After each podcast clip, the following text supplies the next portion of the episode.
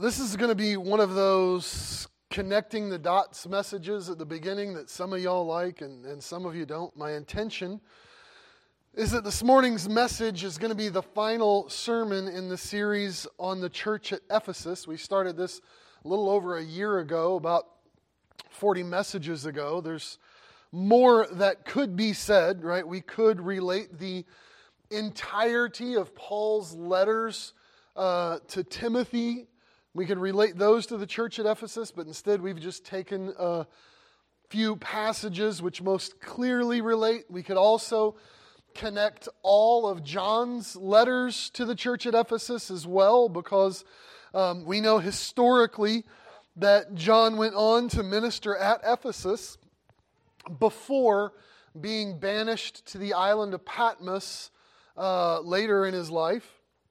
Revelation 2 brings us to the conclusion of what the Bible has to tell us about this church as we've followed Ephesus through the New Testament. And I've called this series Ephesians, a church we know. So let me just remind you of some of the things that we know and we've learned, and this is going to take a minute. The city of Ephesus is on the western edge of what we call Asia Minor or modern day Turkey. It was the largest city in the region. It was essentially a, a jewel in the crown of the Roman Empire, and it was so wealthy that we talked about how the city looked. There was the huge 25,000 person amphitheater, there were uh, uh, marble sidewalks at places in Ephesus. The presence looming over the city was the great temple to the goddess uh, Artemis, if you were talking Greek mythology, or Diana, if you're talking about Roman uh, mythology. It brought in tourists, and the whole city was fully dedicated to the worship of Artemis. And so in Acts chapter 18, the Apostle Paul enters the city. He finds a synagogue. He goes into the synagogue and he starts preaching the gospel of Jesus as the Messiah, as the lone light in this dark world. And many Jews in the synagogue believed, and also as time went on, many Gentiles believed. And those Jews and Gentiles were challenged to not hold each other at arm's length. They were joined together into one assembly. And in Acts 19, Paul spends three years in Ephesus. He rented out a lecture hall where he taught every day so that from the church at Ephesus, the gospel was spread throughout that region of Asia Minor. Acts describes that during that time, many Ephesians believed, abandoned their pagan and occult practices. They collected their magic books and burned them at great personal expense. And ultimately, the success of the gospel of Jesus caused there to be an uproar. The city's silversmith guild, led by a man named Demetrius, started a riot in hopes of murdering Paul. They were losing money as people believed the gospel, and the silversmith guild could no longer sell their little models of the temple of Artemis or their little statues of Artemis. And so, uh, for hours, they had the entire city mobbed together, shouting, Great is Diana of the Ephesians, right? And so at that time, Paul's time in Ephesus was almost done. And after three years of ministry, he continues on his missionary journeys, but he knows that he is leaving that church to uphold righteousness in a hate filled and wickedness fueled environment. And so in Acts chapter 20, as he is on his way back to Jerusalem, Paul stopped at a nearby port city called Miletus, and he called the elders of the church at Ephesus to him and gave them a tearful goodbye. In this final face to face message, he warned them about the dangers they were facing from outside the church as well as dangers from within the assembly because he said even some of those elders who were with him, hugging him and crying with him at that moment, would soon turn away from the truth and draw people after them. And still, Paul was not done with them. Later, he writes to the church at Ephesus, sends them a letter, and we went through that letter in its entirety. And Paul told the church at Ephesus to remember you are saved by grace alone, not any worthiness of your own. You are not to think of yourselves as a group of Jews over here and a group of Gentiles over here, because everyone whom Jesus has reconciled to God, he has reconciled to one another. He told every member of the assembly has a spiritual gift to be used for the glory of God in the church, and so live under the influence of the Holy Spirit because we're in a battle, not a battle against flesh and blood, he said, but against principalities and powers and the rulers of darkness in this world. You need to put on the whole armor of God in order to withstand the schemes of Satan. But Paul still wasn't done. Then he sent Timothy to Ephesus. Paul had warned those elders of the church at Ephesus that some of them would fall away, and certainly it appears that that happened because he sent Timothy to Ephesus with instructions on how to correct church leadership, how to deal with false teaching, and he gave him a list of qualifications for elders and deacons, how to reestablish the leadership within that church. But Paul's most adamant command to Timothy in his time at Ephesus, we looked at last week, was to preach the Word. It's the inspired Word of God because Paul says it is God breathed and it's good for doctrine, for reproof, for correction, for instruction in righteousness. And so preach it that way.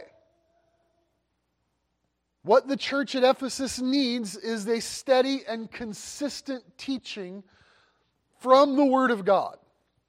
So, all of that is what we've covered in the past year. But between what we've covered and what we're going to talk about in our text in Revelation 2, there's still more to say.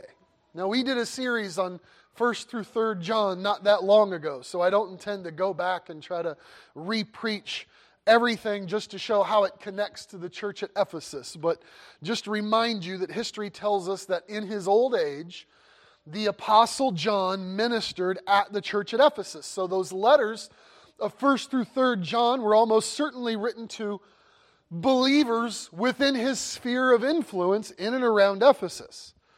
We're not going to review everything from those letters, but there is something I want you to see in them. So if you would go back to 1st John and let's just take a really quick tour of one important point of his letter. The basic message of 1 John is that you can know with assurance that you're truly saved. And one of the ways you can know that is because that you know the love of God towards you is seen in your own love for the Lord Jesus, your love for others whom the Lord Jesus loves, and your loving obedience to the word.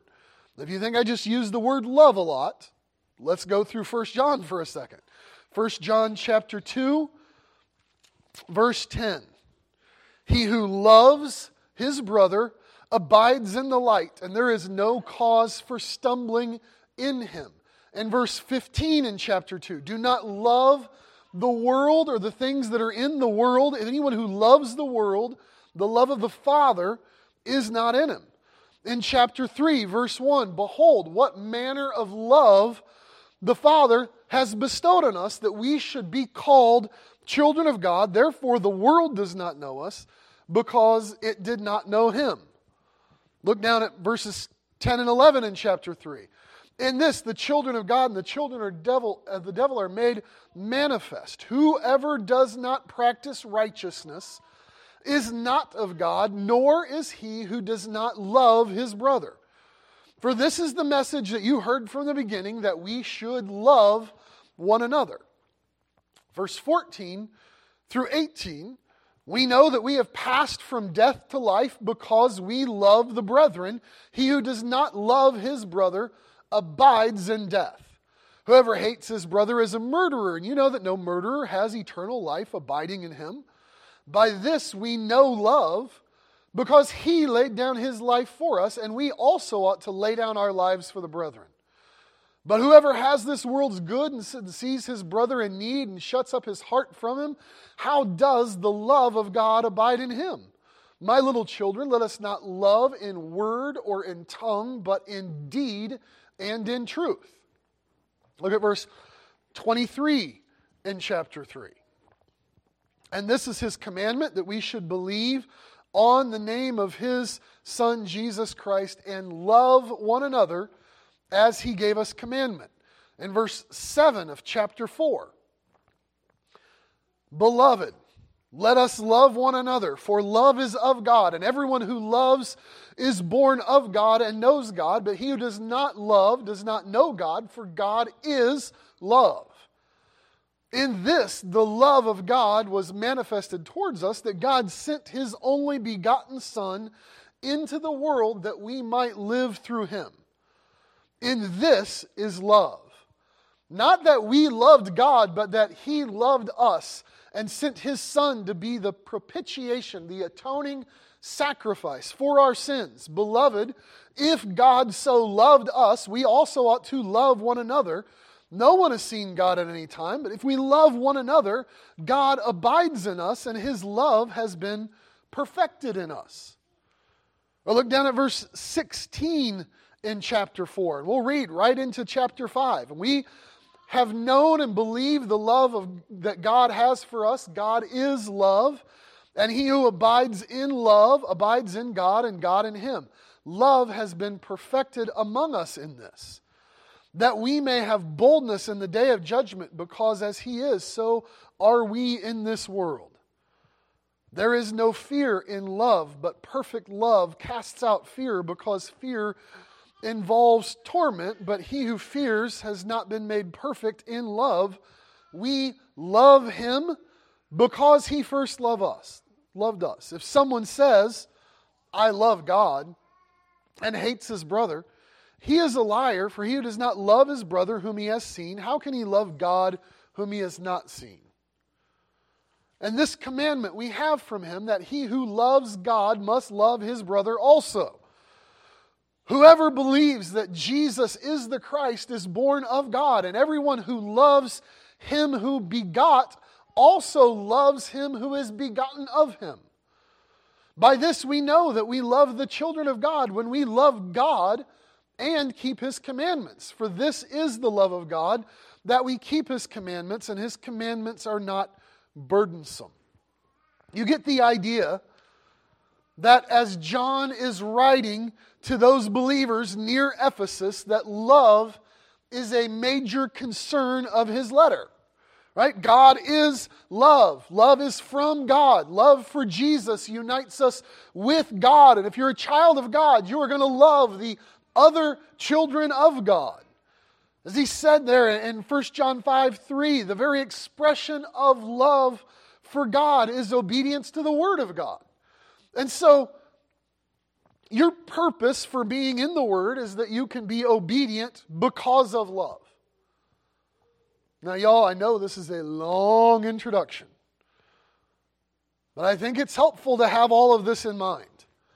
You know the church at Ephesus. You know the challenges that they face, the challenges of, of church unity and fighting the schemes of Satan. You know that Paul spent three years teaching them the doctrinal truths of God's Word and then sent Timothy to preach the Word. So they were instilled with doctrinal truth. But later, John's concern is the way that they hold on to that truth not just as a means of proving how much they know, but in obedience in order to show their love for the Lord Jesus through their love for one another. So, with what you know of the church at Ephesus, what do you think the danger is for them? Because I think it's fair to say, with the possible exception of the church at Jerusalem, we don't see any other church in the New Testament that has as much apostolic teaching and influence as the church at Ephesus.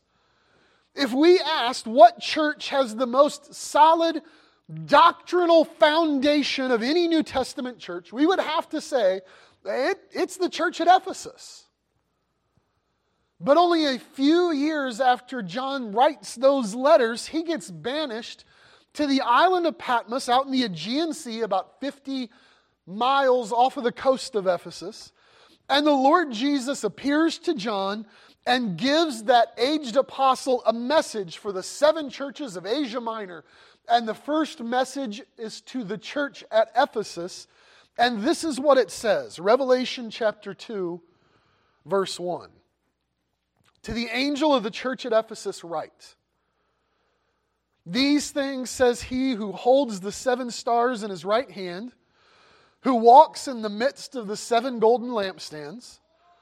I know your works, your labor, your patience, and that you cannot bear those who are evil. And you have tested those who say they are apostles and are not, and have found them liars. And you have persevered and have patience and have labored for my name's sake and have not become weary. Nevertheless, I have this against you that you have left your first love. Remember, therefore, from where you are fallen, repent and do the first works, or else I will come to you quickly and remove your lampstand from its place unless you repent. But this you have, that you hate the deeds of the Nicolaitans, which I also hate. He who has an ear, let him hear what the Spirit says to the churches. To him who overcomes, I will give to eat from the tree of life, which is in the midst of the paradise of God. I want you to see from this final lesson for the church at Ephesus doctrinal knowledge and faithful living must be fueled by a heart devoted to love for the Lord Jesus. And if it's not, then he's going to have nothing to do with it. If Ephesus is a church we know, then Revelation 2 1 through 7 shows us how without love, a church you know can die. Now, it's not all bad. The Lord Jesus begins with what they've got right. Look at verse 1. The Lord Jesus describes his concern and care for his churches. Every church has an angel, and that might be an actual angel, like a spiritual being, or it might just be the simplest sense of the word, a messenger. I tend to think it's the latter. But the point is, that in these seven stars in his right hand is that the Lord Jesus is holding and upholding his churches. He's walking, he says, in the midst of the seven gold lampstands. So those are symbolic of his churches. In other words, he's fulfilling his promise to be with his churches always. And after reassuring them of his presence with them in verse 1, he asserts his knowledge of them in verses 2 and 3. right? I know your works, Jesus says. Your labor, your patience, that you cannot bear those who are evil, and you've tested those who say they are apostles and are not, and you found them liars, and you have persevered and have patience and have labored for my name's sake and have not become weary right? I know your works, he says. So let's, let's just take comfort in that for a moment because just like the church at Ephesus, the Lord Jesus is with us and he knows our works. There's, there's nothing that is hidden from him. All of their hard work was not lost on Jesus. He knows the church at Ephesus has been in the middle of that spiritual battlefield. If you ever wonder if the Lord knows what you've done and what you've endured for His name, be assured He does. He knows. It's not lost on Him. And to prove this, the Lord Jesus goes on to describe what He knows of their works. He says He knows their labor. That's a word that means toil, it means to, to work to the point of being drenched with sweat or exhausted from effort. To be a church of the Lord Jesus in the midst of the kind of spiritual darkness that existed in Ephesus required labor, and Jesus knows it and he sees it. He says he knows their patience. The word patience here in, Greek is the word hupomone, and it carries the idea of patient endurance, steadfastness. Remember, the city of Ephesus was still the destination for all the pagan worship of the goddess Diana. Hundreds of temples to Diana or Artemis have been found throughout that region, but the one in Ephesus was considered one of the seven wonders of the ancient world. For the church to remain in Ephesus, they faced levels of resistance that we could hardly imagine as they were slandered and disparaged and persecuted throughout the city, and yet Jesus says that's what the church was willing to do. They didn't embrace Jesus because it was easy. Being a Christian in Ephesus was far from being easy, and Jesus knows it. He says he knows that they're uncompromising, right? Says one of their works is you cannot bear those who are evil. They would not tolerate wickedness. The word bear there literally means to carry. And it's evident this is true both outside and inside the church. The Ephesian assembly would not carry along with wickedness. Immorality was not something they overlooked and ignored. They combated wickedness outside the church, in the world around them with the gospel, and inside the church, they would not bear, they would not carry those who continued to embrace sin. When, when Jesus praises them here for being unwilling to carry evil, it seems likely he's commending them for the practice of church discipline, maintaining purity within the church, because it's inconsistent to speak to the world about their immorality, telling them they have to abandon their sin and cling to Christ, and yet in the church carry along people who have, are holding on to their sin and not holding on to Christ. The church at Ephesus just wouldn't have that, and Jesus commends them for it.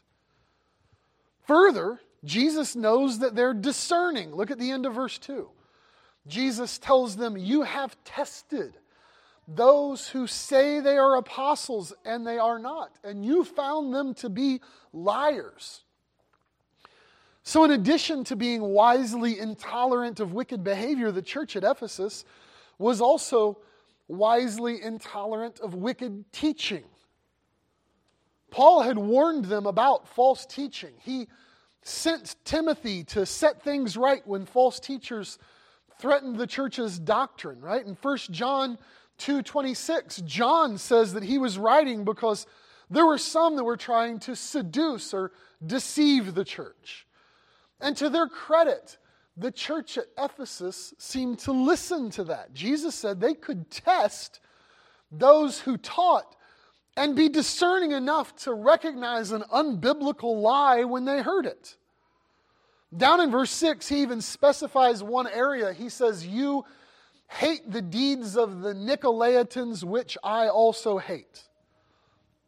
Most likely, the deeds of the Nicolaitans describes the teaching of a specific false teacher named Nicholas. We can debate that if you like, but what is not debatable is that Jesus is commending them because they hate what Jesus hates. When you hate what Jesus hates, you're doing good. And so, as Jesus praises this church at Ephesus, in verse 3, he uses many of the same words again, right? You've borne, you've carried the weight of being a Christian. You have patience, you have like steadfast endurance.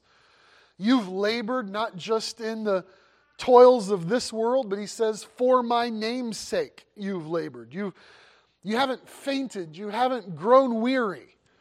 The church at Ephesus, we are to understand, was made up of faithful workers who remained steadfast to the calling of the Lord Jesus, laboring for his name. This church was a, a, bastion of faith, it's a, a stronghold of Christian obedience. And we would expect that, right? I mean, we, we know the church. We've, it was founded on the gospel. It was started by the Apostle Paul. The, the pastors of this church would include Timothy and, and the Apostle John. They are the direct recipients of probably eight of the letters in the new uh, inspired books of the New Testament. Right? They don't have to be straightened out on their behavior like the church at Corinth. They don't have to be scolded for abandoning the gospel like the Galatians. They're not preoccupied with weird ideas about the second coming, like the church at Thessalonica. They won't put up with sexual immorality, like the church at Thyatira later on in Revelation chapter 2. The church at Ephesus is doctrinally sound and hardworking. Right, if you give them a problem, they would solve it. If you give them a, a spiritual final exam, they would ace it. Of all the churches in the New Testament, the church at Ephesus is the one we would look at for an example. But of all the churches in the New Testament, the church at Ephesus is the only one to whom Jesus ever says, If you don't change, I'm done with you. Because Jesus doesn't just know what they're doing right. He also knows what they've got wrong. And so just um, imagine this for a moment. One Sunday in Ephesus, a messenger arrives saying he has a letter from, the, from John, that aged apostle stranded out there in the Aegean Sea. And someone opens this scroll and begins at Revelation chapter 1, verse 1 reading about the glorious appearance of the Lord Jesus to John, about his presence and his power, and then continues reading this message, right? Right to the messenger of the church at Ephesus. I'm upholding your messenger with my, my hand. I'm in the presence of my churches. I'm with you. I know you. I know all your hard work and your purity and your patience and your sacrifice. But y'all, then whoever it was who was reading this out loud to the church probably had to take a deep breath as their eyes scanned the words that they were going to have to read next. Verse 4 Nevertheless, I have this against you that you have left your first love. Remember, therefore, from where you have fallen, and repent and do the first works, or else I will come to you quickly and remove your lampstand from its place unless you repent. there probably weren't more than a handful of people in the congregation who had the spiritual insight to expect those kind of devastating words could be coming to them from the Lord Jesus. That that would be Christ's assessment of their church. Verses 4 and 5 serve as a wake up call to the assembly of saints at Ephesus, as much as Jesus holds them in his hands and walks among them and knows them and loves them. He also knows them and loves them enough to be honest with them and say, Look, you have left your first love, and if you don't repent as an assembly and go back to how you were before, I'm through with you. Now, note, he does not say, you have lost your first love. That is how we would talk about it. We talk about love like it's a hole you can fall into or a, a feeling you can fall out of. To say someone lost love would, would be assigning about as much as blame as misplacing your car keys. And yet the words of Jesus here does assign blame. He doesn't say you have lost your first love. He says, You have left your first love. That is, you have forsaken it, you have abandoned it. So, who or what have they abandoned? Well, the wording in the original language doesn't necessarily solve the question. It, it says something like, You've lost the way you loved at first. So some would argue that this first love is their love for the Lord Jesus. Others, in light of John's letters, and we pointed some of those things out, would say they had forsaken their duty to love one another. A few commentators actually make persuasive arguments that the love they've left is love for those who are lost. They're no longer actively engaged in evangelism. They're content being their own little hardworking, doctrinally sound group. There's really, I don't think, any need to debate which of those the Lord Jesus intended. Because, first off, he's speaking directly to the church at Ephesus in a way that they know what it is that they've done. But mostly, there is not one of those objects of love that can be separated from the other. And that's part of why I wanted to show you through John's letter that that's what he addressed. Jesus is, after all, the one who summed up the entirety of the Old Testament commandments, the Old Testament law, by saying it is as simple as love the Lord your God with all your heart, with all your soul, and with all your mind, and love your neighbor as yourself. John's letters tell us that God's love for us results in our love for the Lord Jesus, our love for others whom Jesus loves, and also any love we have for those outside of the church is the kind of love that comes from a desire to see more people worship and love the Lord Jesus. Meanwhile, it wasn't long ago we saw in 1 Corinthians 13 the Apostle Paul taught us that without love, everything we do is meaningless, right? You can speak with every human language or even the celestial language of angels, and without love, all your eloquent speech is just making noise, he said. You can have the gift of prophecy and know every mystery of Scripture, and without love, all your knowledge is nothing. You could have so much faith that you could remove mountains, but without love, even miracles are meaningless. Even if you were so generous as to give away all your possessions to the poor, if you were so committed that you would die as a martyr to the faith, without love, all your sacrifice is worthless. And somewhere along the line, the church at Ephesus, which was clearly morally upright and doctrinally sound, they walked away from the very reason we should be morally upright and doctrinally sound. Jesus told them, like, I know your hard work and your dedication, and I know all the things that you've got right, how you can identify false teaching. You can listen to someone who says they're an apostle and go, absolutely not. That's not true. And I know all of those right things are being done for the wrong reasons. And don't miss this. He says, because you've left the way you loved it first, you're dangerously close to me leaving you. if someone walked in this morning with a scroll and they opened up and they started reading to the, to the angel of the church at Beverly Manor, write, would what follows be much different than this? Listen, there was no specific day when the church at Ephesus went off the rails. I mean, knowing what we know about churches, surely it is something that happens slowly. They were working hard out of love for the Lord Jesus.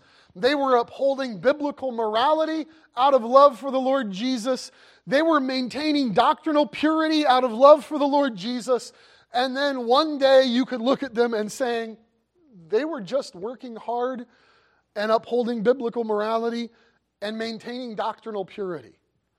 They found themselves going through the motions, deaf to all the warnings of those few who saw what was happening, certain all the while that the Lord Jesus was happy with them.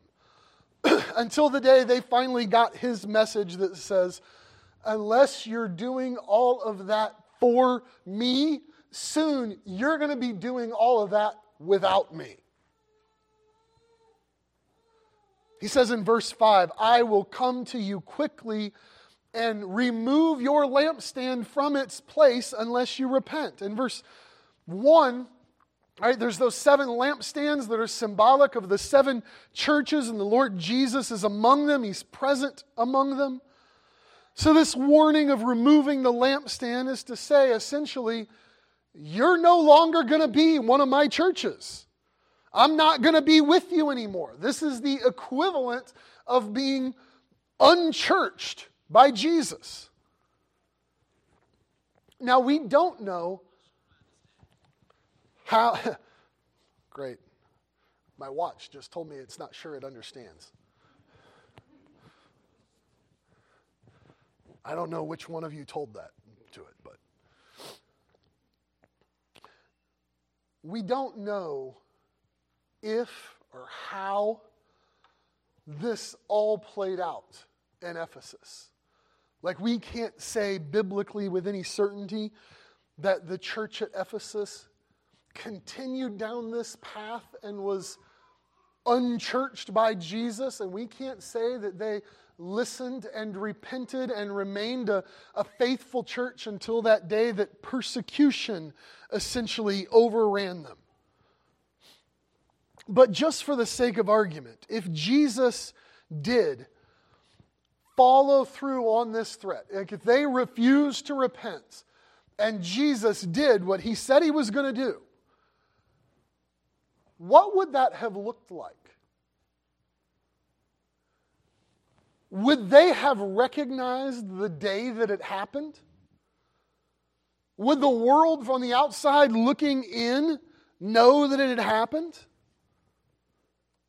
How do you know the moment that a church that is full of morally upright, hardworking, doctrinally pure, but unloving people, how do you know the moment that that stops being the Lord's church and is just a community club? Because I'm telling you, the day that the Lord Jesus removed their lampstand and walked away from them, I'm convinced they would have still been coming together on Sunday. They would have still looked like morally upright, hardworking, doctrinally pure people. A church is in danger when it considers its morally upright and doctrinally pure past as an adequate foundation for the future a church, it can lose its influence, it can lose its witness long before it loses its existence. The warning here to the church at Ephesus and to us is that without the foundation of love for the Lord Jesus and all that we do, a church can die without ever realizing it's dead.